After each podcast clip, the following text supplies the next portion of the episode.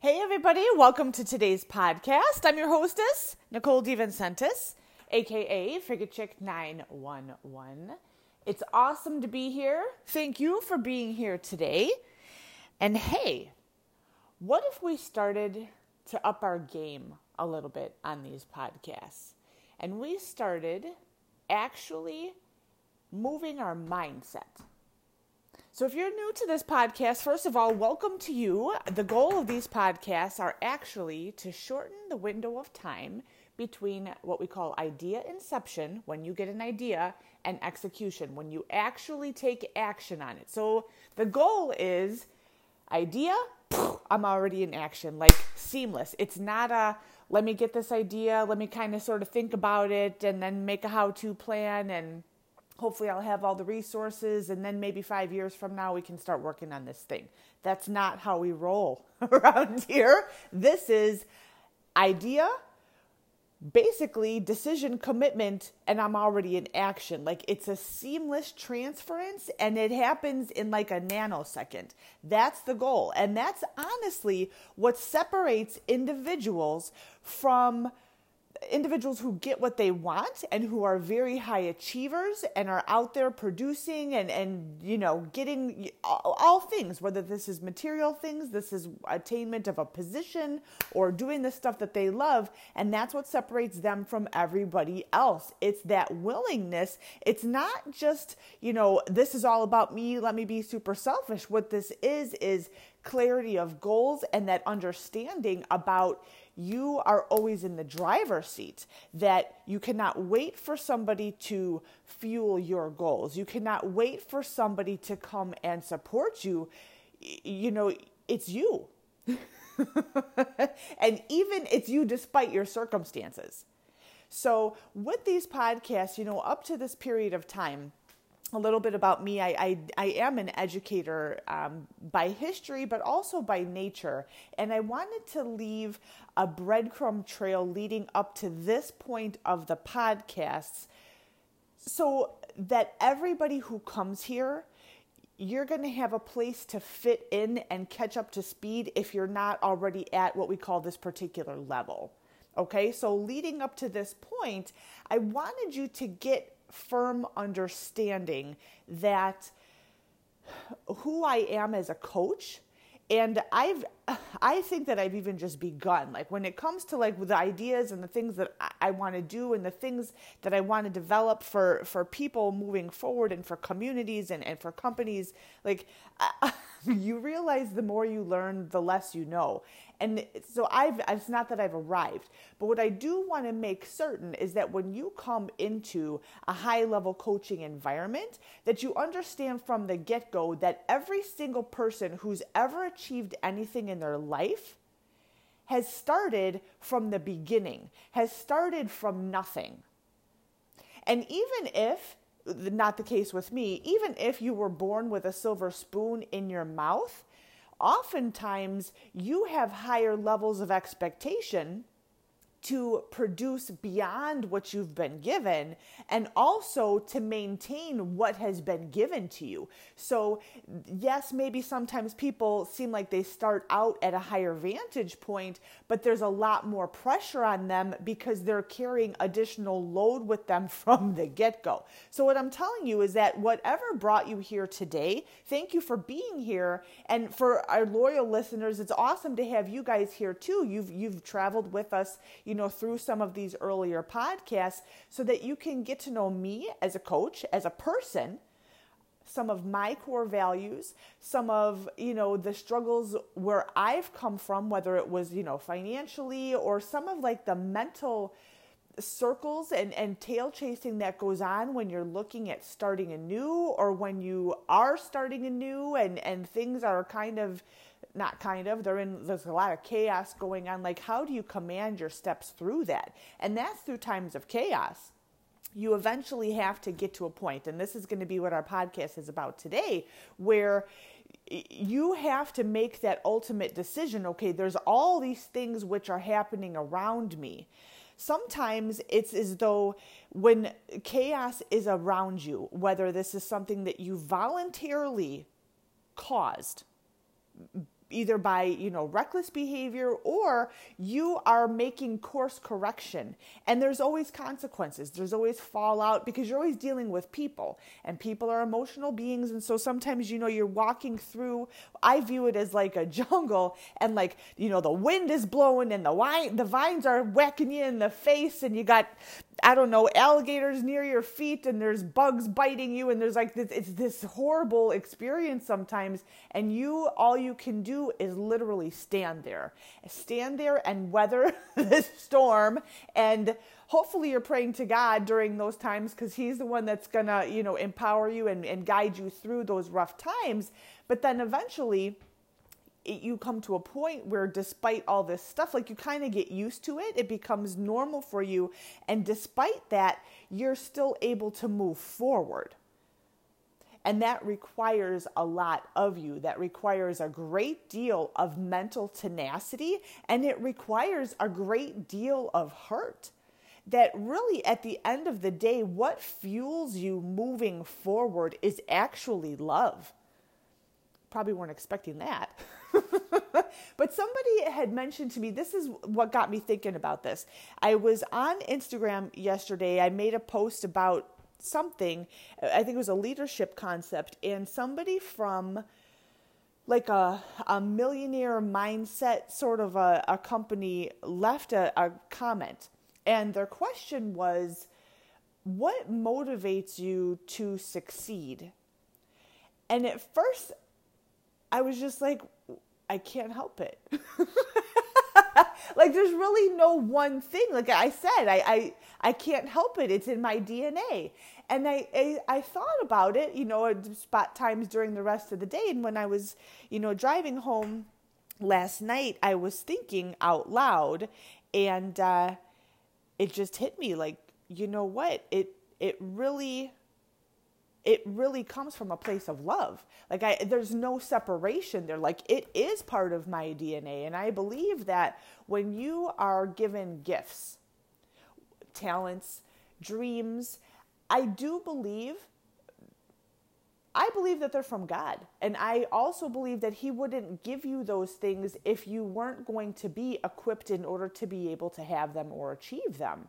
It's the, sometimes you're, you're having to, you have to be the worker bee though. Like he's not going to just drop it into your lap. You've got to get ready for it. You've got to get ready for that opportunity. You've got to get ready for that relationship. You've got to get ready for the responsibility. And that takes a lot of different forms. Sometimes that's knowledge. Sometimes that's skill set. Sometimes that's maturity level. Sometimes it's changing peer groups or social circles. Like there's a lot of things. And then when you're ready, poof, like you always want to be ready before that opportunity or before the thing. And you're working and you're working and you're working and you're working and you're leveraging your gifts. Like oftentimes your gifts will accelerate and will feed right into what are your dreams and your hopes and, and your passions, right? So it becomes seamless. But you have to know that when you're working on the stuff, even if it is a God-given dream, a God-given vision, you're going to have challenges. Challenges if what you're doing violates, let's say, family tradition. We could put this in like health and fitness. If you're changing your lifestyle from maybe your family is grossly unhealthy and you've decided to be the one, you're doing something about this and you're changing how you eat, which changes how you eat at family functions. It changes maybe food that you bring or cook for family functions. Like there's a lot that goes into it. There's going to be some conflict there, especially if it's rooted deep in family tradition. Whew! Speaking from personal experience. Okay. But at the end of the day, what fuels you in order to be able to stand strong amidst conflict and amidst criticism and amidst, you know, whatever happens as a result of that, you know, backhanded compliments and, and people make assumptions about you. And this is just, that's just like people. When people are confused, when people see something different, this is actually the value of education. an educated mind, and not somebody who reads just, you know, information. Knowledge and education are two different things. Education, it helps you develop your thinking skills and your willingness and ability to consider other viewpoints. So it, it it enriches the level of conversation and discussion that you're able to have then. That's why I value education so much, not just from the point of knowledge acquisition, but what it does to the level of your maturity and how you show up in different conversations. Okay? Mm-hmm. And it actually makes you, Ivy, I think, more of a humble individual, because you're able to, to consider, not bend over and always accept other viewpoints, but consider other viewpoints. And that's why I like that. But what I'm saying is that when you're challenging, let's say, health and fitness or your family traditions here, what's going to fuel you to stand strong and not cave? It has to be fueled by love. That's where it comes in. That's where it gets super awesome. Like, you hear me when I'm coaching and I'm training, highly, you know, pressing the buttons about champion mindset and having a very, very firm and not obstinate mind that's refusing to change, but very strong-willed and very firmly impressed on what the goal is. But the fuel, the juice behind it is love. And not ooey gooey feelings of love. Not, okay, I'm just going to accept everybody just as how they are and they can do whatever, if it means that what they're doing is outwardly wrong, right? It, viol- it violates like ethics or morals or the law, okay? Or if it lends them to self-destruct, like self-destruction. You know, the other aspect of love is, and this comes from the Bible. This is why I love that book so much, because for me, I, I for a long period of time, swung really hard one side, that love is, you know, unconditional and I accept you for who you are. But I wasn't sure, how do you navigate, like, if you're, if you see somebody who's older than you and what they're doing is self-destructive or outwardly wrong. Like, where's that line of, am I supposed to say something to this person? I know I'm supposed to respect my elders. Like, where, where does this fit? And I got that strength of teaching coming straight from the Bible, because as I started to grow and acquire more responsibility myself as a person, I needed to have something outside of the culture to show me what What is, where's the barometer set here? Because things can be manipulated in any different way, kind of like when you read laws, like you can interpret it, you know, however you want to. But the Bible is actually very much black and white. And I appreciate that, because the people who I generally attract into my enterprise or my seminars or whomever have some sort of a faith backing, and it helps all of us to have like the manual. you know, you know, like when you get into trouble, you're always supposed to default to a higher authority. Well, that's where we go back. And so not by any means am I perfect. And I, no way do I even, have I even begun to crack the, the code uh, and the beauty and the teaching and all of everything that goes into the Bible. Like, I don't think any person possibly could. Like, when you start learning that stuff, oh my gosh, it's just, it transforms your life, but whew, it, it, it fuels you and it makes everything so much more beautiful, because you have that lens of clarity that here's, here's the line. And then it, it comes back to you on how do you communicate so that you don't come across also as like some Bible banging freak who doesn't tolerate anything, like, and that's part of humanity. So what I'm saying is that when you're navigating your change, you're going to have, there's always going to be storms, and you're going to have to weather storms, and it's who you decide to be in the storms, who you decide to be despite your circumstances. And that's going to be the combination of champion mindset, that the storm is here right now, but the expectation is that we're moving through the storm. we're not just going to sit around kind of passively and just wait for this whole thing to dissipate. There's times when you pause and you do have to let either tensions kind of die down just a little bit or whatever, where you're at right there. But it doesn't mean you stop making progress in a different area or work on a different leg of this project or this initiative, whether this is, you know, with a group of people or your own personal professional development. Like, you're always growing and you're always developing. And that's why I say from the get-go, whatever it is that you're doing, you are one hundred percent in the driver's seat. Even when God has a strong hand on your life, as I know He does mine, I'm not telling God what to do. Every single day, this is how I roll. This is kind of funny, like the analogy in my head.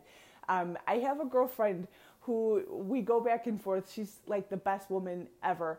She talks about being on the bus with God, like God's driving the bus and she's just on the bus and she's waiting, you know, to get off the bus. She thought she was going to get off at this one stop and God didn't stop at that bus stop. And she keeps on going, she keeps on going. And I'm over here, I'm like, I don't want to be on the bus. And she laughs and she's like, but you're on the bus. I'm like, no, no, I, I got off the bus. I'm on the Bugatti now. And she laughs. And I picture, I picture like God, I think he, know, he knows his kids like so well, and He knows that I like to drive.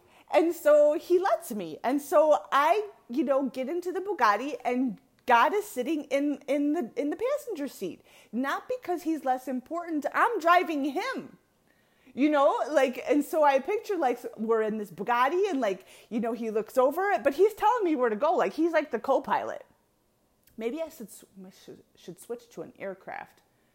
I don't know. But for some reason, like in my mind, it's the Bugatti. And so we always say like, Carrie, we're coming to get you in the Bugatti. And she's like, but I don't, you know, that's so fast. I'm like, okay, God told me that we would come and we would pick you up in an Alfa Romeo. So I had to change the vehicle just a little bit. But I'm telling you, when you understand, like, God gives you your gifts and He wires everybody completely differently. And and Carrie, I just love, oh, I love that girl so much. And she's just like, she looks at me and she goes, you're just wired completely differently. And I said, I know.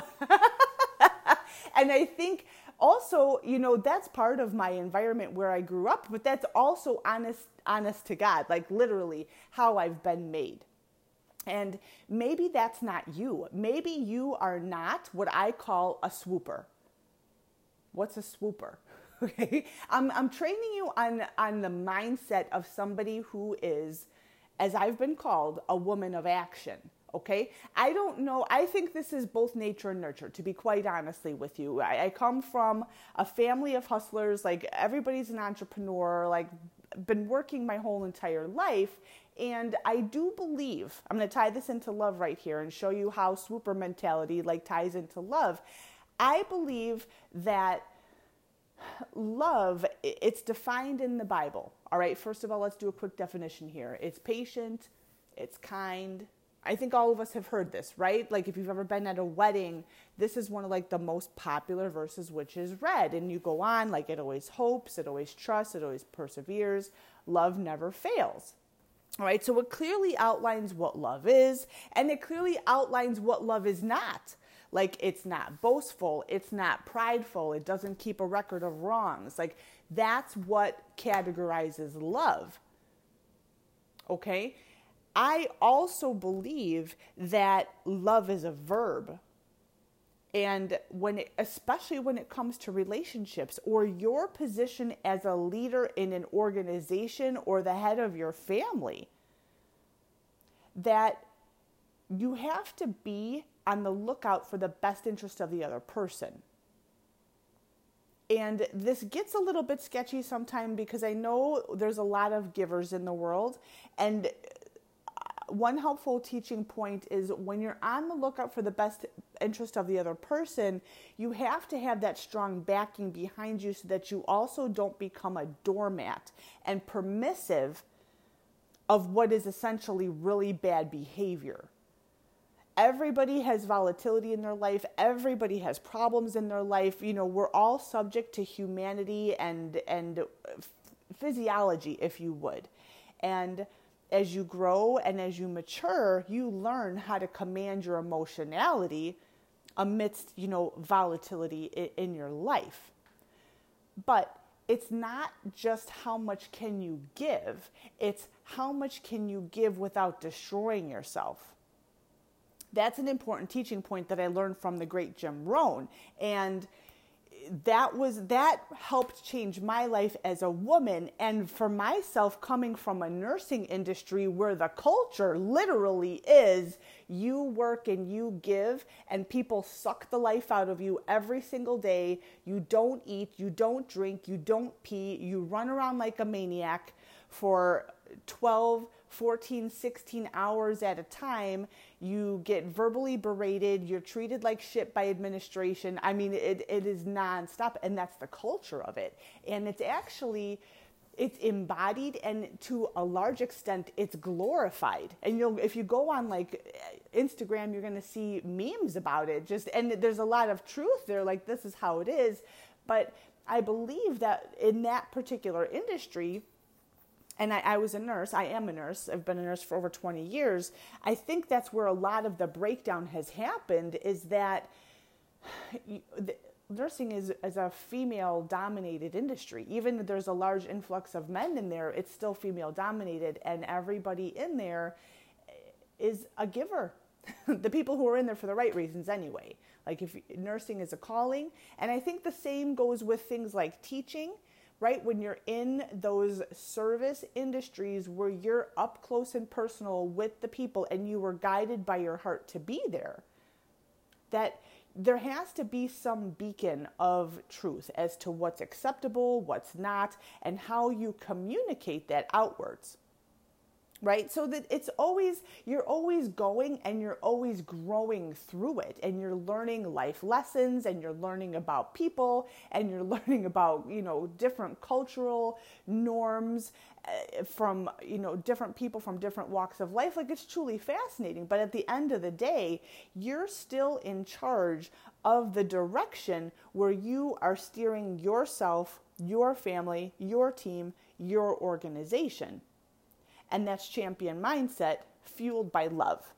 It's actually like the heart of a warrior, right? Like, the warrior is like a pretty, like, warrior's a badass. Think of like Rambo, you know what I'm saying? Like, super, super relentless and like tenacious mindset, but it's that willingness and that tenacity. It, it's, it's combined. It's heart and mind together. And that's what makes you indomitable.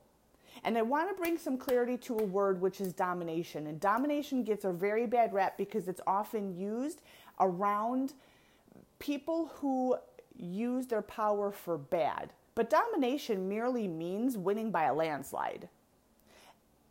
And around me, the goal is to become the best.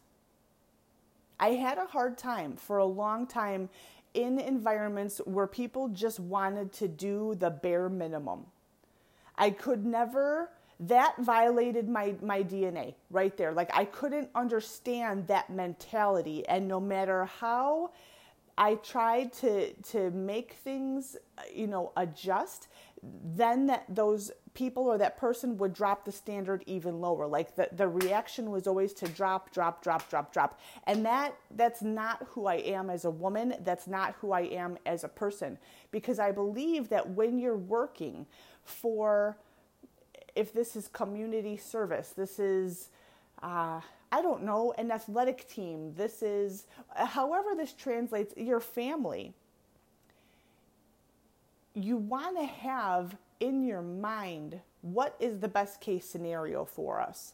Because as you go along, there's going to be stuff which is going to come and interfere with your with your trail, with your path. And it's going to cause you to not be able to always fly as high as you want to.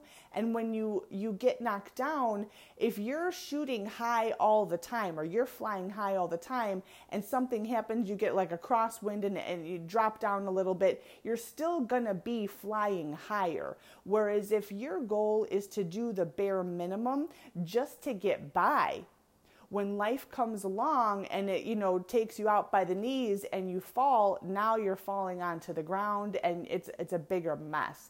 So when you coach with me, know that the expectation, it's not perfection.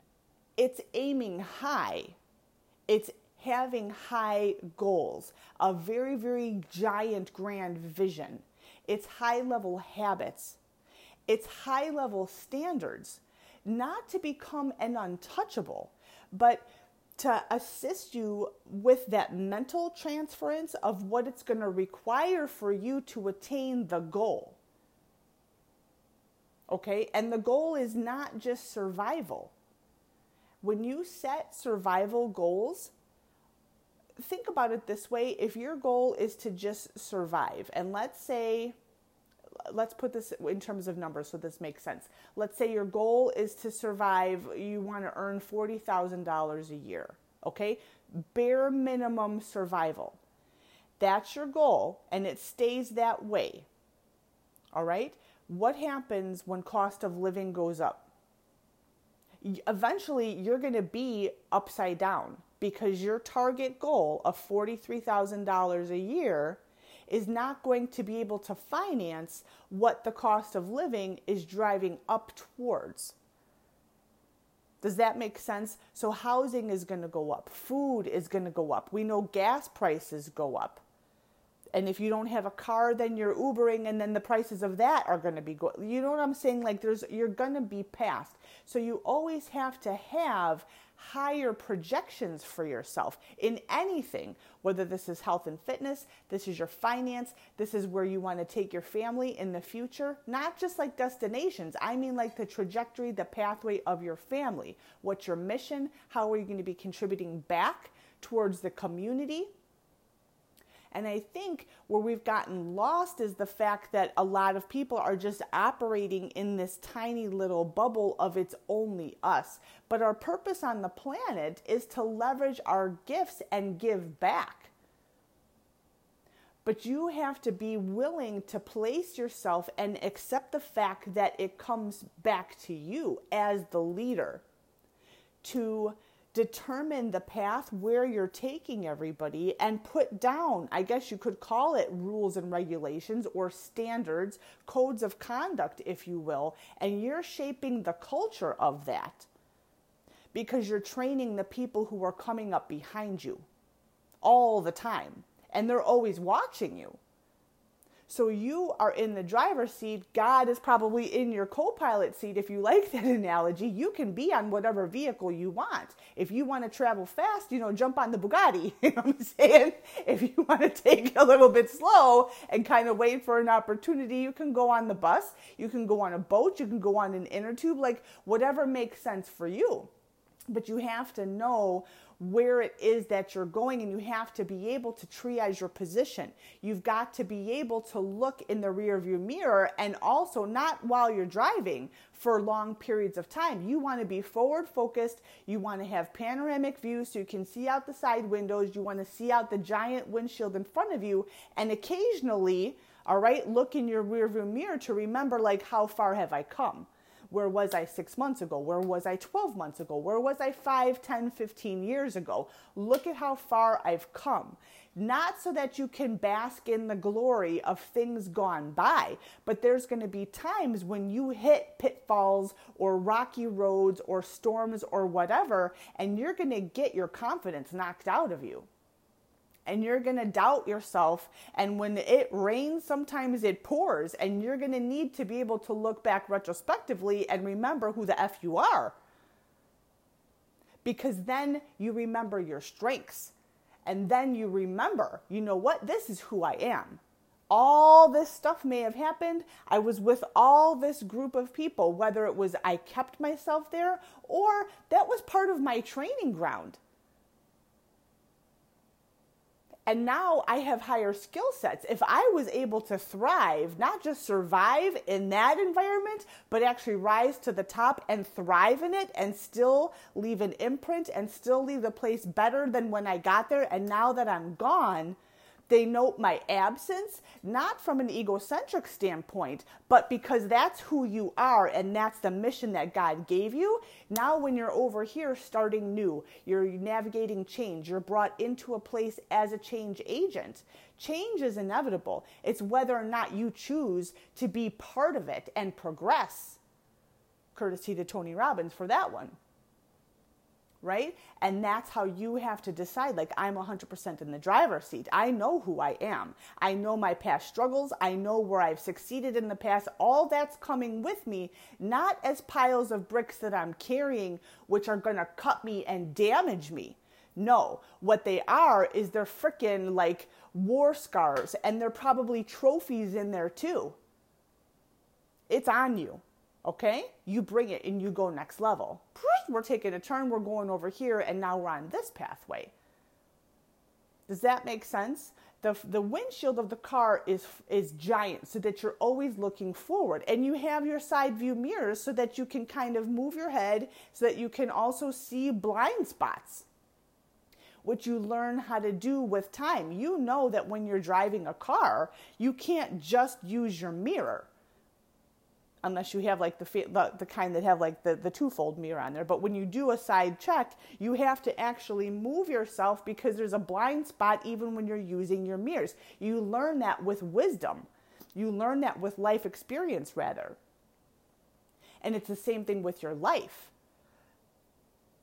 You want to have people around you who, when you think that the coast is clear, you have a co-pilot who is like, you know what? Here's your blind spot. This is where love comes in. Love is not just letting you do whatever the heck. You want to have that grouping of people, like an inner circle of people who are also going to call you out on your shit and you for them. That's that's what a true relationship will do. This is what I see. Tell me about where your mind is, because this is how it's coming out. I, I'm thinking like you're getting ready to like steer yourself into the side of a mountain over here. You know, can we, you know, wh- what's up? That's who you want. That's who's on your side. It's not just the people who are like, oh, you're just like the best, whatever. It's the people who ask you the questions. And then again, that's why I love education. A confused mind on an uneducated person stops. Okay, the confused mind, the person that you want to become is the one who will ask a question. Wait, what the hell is this? Okay, what's, what's going on here? All of a sudden you're changing. What's, what's up? What did you see? What are you around? Blah, blah, blah. You're asking the questions, not from a point of, well, what are you doing now? And you're trying to bend people back the other way. You are actually in, you're doing due diligence. Change and growth is always the expectation. And when you put yourself in that role, in that position, and embrace it, this is who I am. I'm a total grower. I'm a total builder. I'm a total action taker. What will happen is that the people who are not on board with that will fall away from you. And that can be heartbreaking sometimes. It can literally be heartbreaking sometimes because it oftentimes is the people that you've been around for long periods of time that you may expect would be able to support you or be your wing person to fly to higher heights with you. And that's not always the case. Now, do be advised, you have responsibilities in relationships that you're also expected to infuse your relationships. You're expected to water the grass of your relationships. It's not that, oh, if this person doesn't do what I say or doesn't, you know, like this, this, and this, then we can't be friends anymore. We can't hang out anymore. Okay, we'll talk relationships on a separate podcast, but assuming or taking the position rather that you have viable relationships, people who share your value system, people who understand your growth profile, people who maybe balance out your strengths and your weaknesses, people who have your back, not people who are just around you trying to attach themselves so that you can pull them, you know, through life and they can just, you know, ride your coattails. You need to have people around you who will balance, you know, and grow with you. Do you see what I'm saying? Or at least clear expectations of that other person. this person may not be a grower like me. Maybe they're not swooper like me. Maybe they're not entrepreneurial. Maybe they're not as big, I don't know, of a black and white individual. Maybe they're more heart-led in some of their things. That's who they are. You can't expect the other people to always fully complete you though either. And this is where it gets, you know, interesting with the with the inner workings of a relationship. And this is why you've got to show up in the relationships. You've got to have dedicated time to contribute towards the relationship. If there is none, the relationship with people will completely dissipate. You know, having friends that you don't see for a period of time, and then when you get back together again, it's like no time has passed. Those are your friends. But the day-to-day relationships, romantic relationships especially, you have to show up there. You have to be the person who actually is qualified to have the type of partner that you want to that you want to have. You've got to show up, which places higher demand on you, especially if you're a high achiever. Especially if you've never seen what a normal, beautiful, working relationship is like. And it's hard today. So, you know, just if you look around, like how many people do you know who are divorced? How many people do you know who bitch about their, their spouse or long-term, you know, relationship, you know, significant otro or otra? That you have to have that that guidance of yourself to place yourself around the people who have healthy, beautiful relationships. And that also requires action on your part to go out and find where those people are. And that's why I bring in, a, a, I think most of the podcast, the element of faith that, especially in today's world, it's so... I believe that people are more good than they are bad. I, I, I believe that one hundred percent. But I also believe in the power of media and social media and songs and film and books and magazines and even podcasts. Like this, you know, podcast, you know, to a large extent, it's largely influential. And when all you're hearing is the negative or the edification of bad behavior, or you have no example on what a great and healthy relationship even is. How do you know and how do you grow by yourself as a person in the relationship, but also as a partner in a relationship, if all you're around is a bunch of people who don't have the thing that you want? Now, does growth happen sometimes despite those environments? Of course, but it's a lot harder. It's a lot harder. You become your social orbit. We all know that. So what I'm saying is that you are in the driver's seat and you've got to be rigid about where you decide to drive that vehicle of your life. You've got to have the right teaching. You've got to have the right backbone. You've got to have the right juice, the right love fueling it.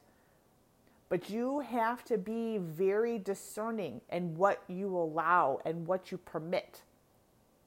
And oftentimes when you go out there and you conquer or, you know, this, this thing, whatever it is, not that you're conquering a relationship, but, but you get what I'm saying, is the next step of it is what do you do to maintain that acquisition?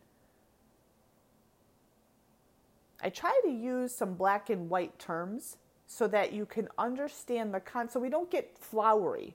Do you see what I'm saying? Like I like to have clear truths in our teaching so that when you go to apply it, you have some black and white point of reference to it. So I think, you know, we use a lot of analogies from the business world and bring it in here, but then, you know, you have to massage it so that it makes sense in the relationship space.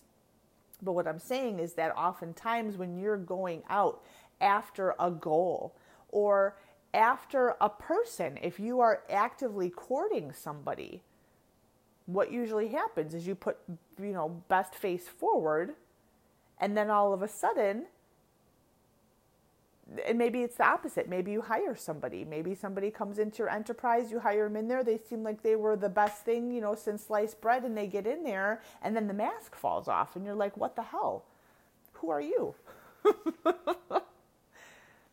And you're subject to the same thing. Perhaps when you conquer or, you know, con- you're not conquest, when you acquire a new relationship, wrong word, sorry about that. Um, what do you do to maintain that relationship so that it's not just low level and you're doing bare minimum just to get by? You're still aiming high and infusing the relationship at a very, very high level to keep it alive. Let me put it to you this way. Anytime there's breakdowns, here's another analogy for you. So yeah, I come from like a medical background. So when you're resuscitating somebody, okay, so somebody's in cardiac arrest, it's not a passive thing that we do. It's very, very active. Okay. And so when you're dealing with something that is quote unquote dead, okay, you have your enterprise is not producing. Your relationship is not vital. It's not growing. Like the relationship is dead. And and please be clear. Like if you're dealing with stuff in the relationship that is outwardly wrong, abuse, we've got addictions happening here, which are corrupting the inner workings of the family. Like, please be sure that you get the help that you require. Make sure that you're safe. Okay, but I'm talking about things that they like fizzle over time, like the spark is not there, the connection is not there. It requires you to show up and make the spark, just like we resuscitate an individual. All right, you've all seen this on T V. What do we do? It's not one hundred percent correct, but just like when you look at somebody, you know, resuscitations on any like medical, like an E R television show, something like that. What do you see? You see people doing C P R. You see people putting in I Vs. You see people giving drugs. You see people putting in breathing tubes or squeezing that big giant, you know, bag that delivers oxygen for them. You see like ten people in there at minimum, right? And they're doing all this stuff and they're sweating and they're working up a sweat because resuscitation is an active process and it requires way more work to resuscitate somebody than it does to, I think, keep people vital and healthy. Does that make sense? And the same thing goes with your life, but it comes down to you to be the person who makes that decision. Okay, I am here. I'm on the what's I'm on the outlook for what's on the best interest of the other person. Okay, that means I need to be showing up. So it's not I'm giving fifty percent. And this applies to your professional arena too. This is not I'm giving fifty percent with the expectation that, you know, my team or whomever is going to fill in the other fifty percent. This is I'm here producing at a high level wherever I am right now. So you're in the moment, you're producing high level, you're giving all of your effort right there, right now, and then great, I go home. It's the same thing. Can it be exhausting? I'm sure that it is, but this is why you have to draw back and decide what's fueling you. When you fuel it with love, there is no exhaustion point. Think about anything or any person that you have ever loved or that you love. And this could be anything. This could be video gaming. This could be working out. This could be cooking. This could be painting. This could be traveling. This could be your significant other. This could, whatever, your dog, whatever this is. Like, is there anything that you wouldn't do for that person? Or is there any time you wouldn't say, yeah, you know what? I, let's go pick up another game or let's whatever. Why? Because you love it. And when you love it, like there is no exhaustion point. Do you see what I'm saying? And that's where you need to start driving your life and where you're leading the other people.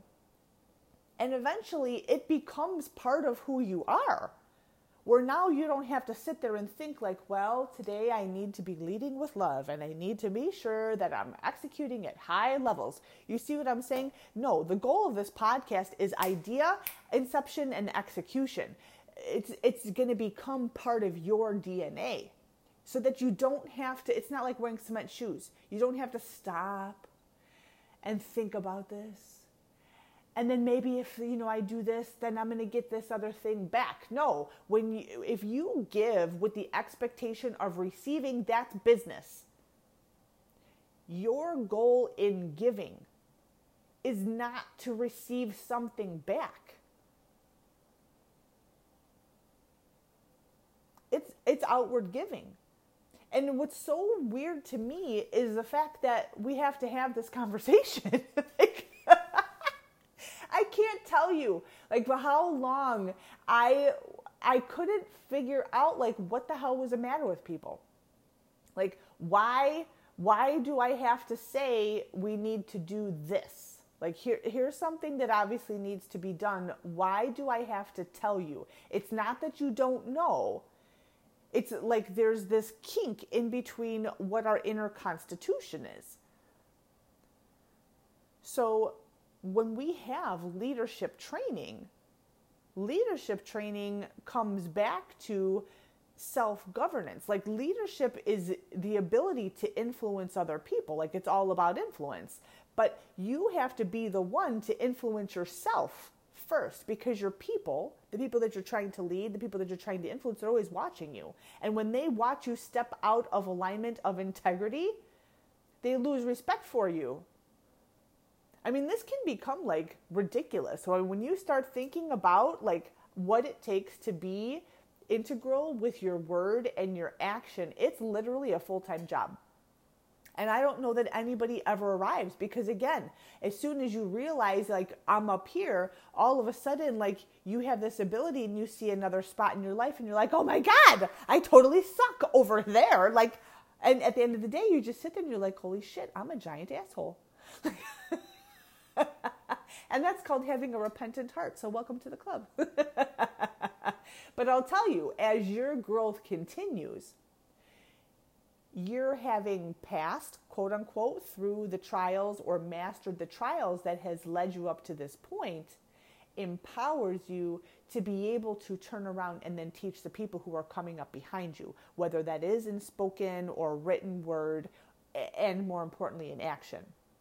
Do you see what I'm saying? And you may not have to live in those lessons anymore. You've mastered them, but you still have to be that point for your people to be, even be able to come to when they have questions, because they're they're in their growing phase, trying to get up to the level that you've already surpassed. It's kind of like being on a flight of stairs, as you will. All right, and each like each step is, you know, a lesson learned and a skill mastered, and, and you're turning around and people are following you up the staircase and over there. But then remember, you're following other people up your staircase. So you've never gotten to the apex. Like, all of a sudden you realize, like, there's this whole other thing that I, I didn't even know. This was in my blind spot. I didn't even know that I didn't know it. And now here I am in a new training ground. So it's, it's perpetual. And what I'm telling you is not to be exhausted on that point, but to energize you, that when you realize, like, how awesome it is that you can grow despite your age. Even the body doesn't operate on a bureaucratic time clock. Like, it doesn't stop growing or developing because you're getting older.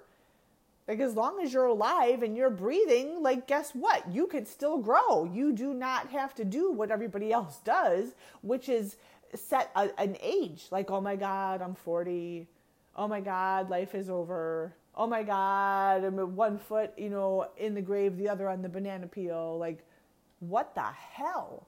No, like, that right there should be like, whoop, whoop, whoop, like neon sign, like, you're on the wrong path, man. Like, you just, you got, I don't care. You got to step over here. You got to get around people who are shakers and hustlers. And that's going to fuel you to be able to give back in a very vital way and keep you alive, mentally, physically, and spiritually.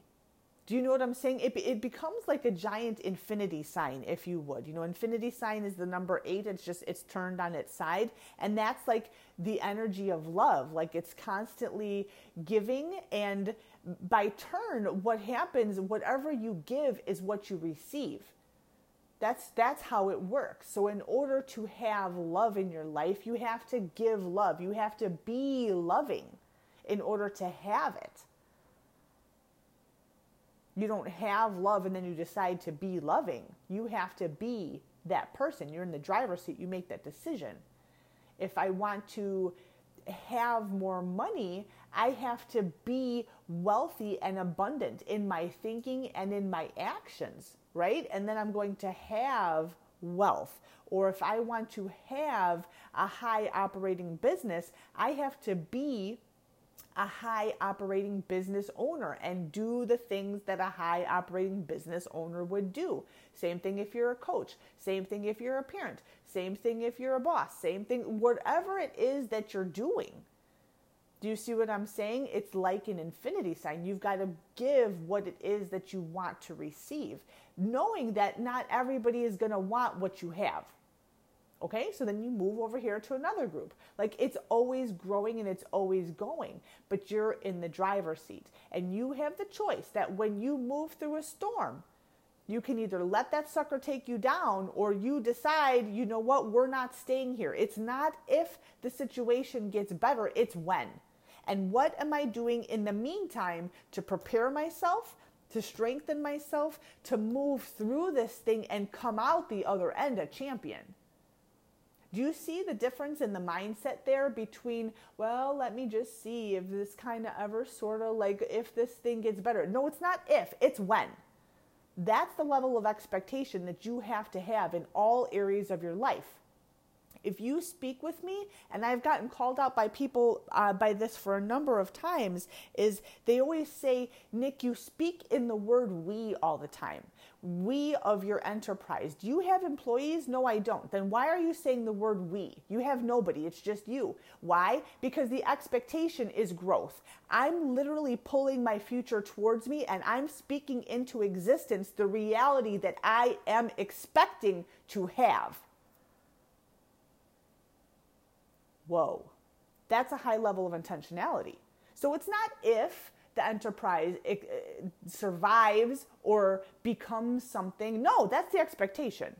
It's the same way I operated in becoming a flight nurse. It wasn't if and when or if I ever became a flight nurse. Like, shit, I was pulling that thing towards me. It's when. What am I doing in the meantime?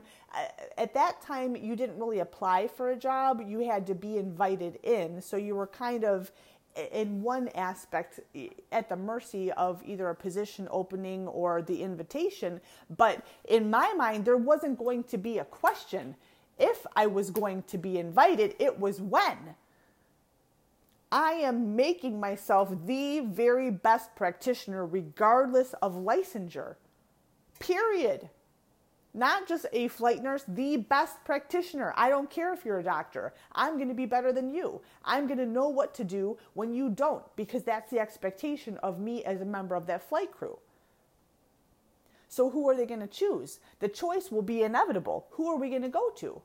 And at the time I was invited into the flight program, it was times of volatility when there either wasn't a manager or there was massive staff breakdown and there was all kinds of stuff.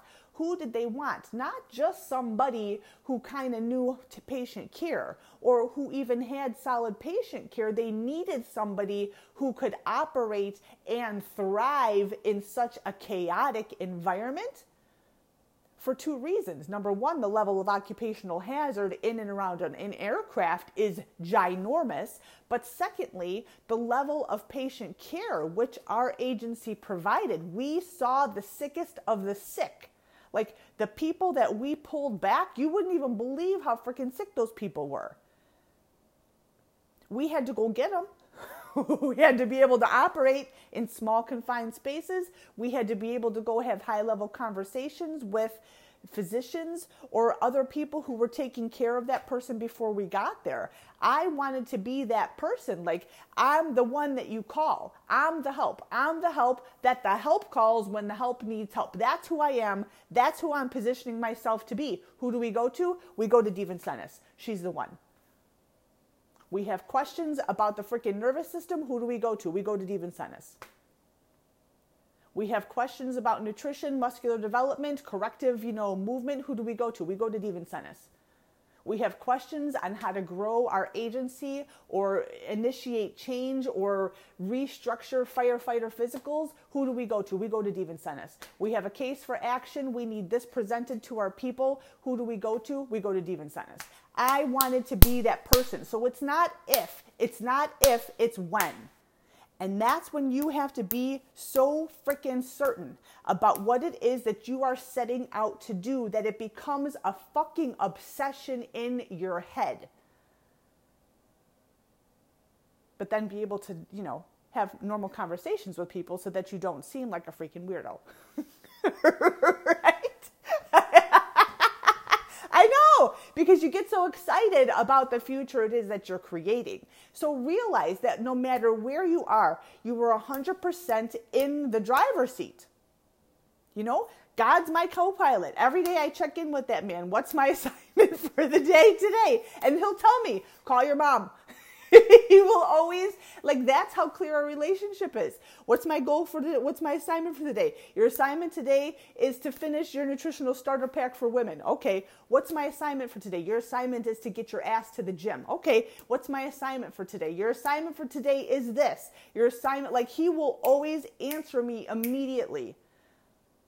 That's the, it's an awesome team. When you realize who is on your team from the get, like your potential and what it is that you're able to achieve and, and weather and stand and march through and come out the other end powerful and peaceful and motivated and inspired, you would not even believe.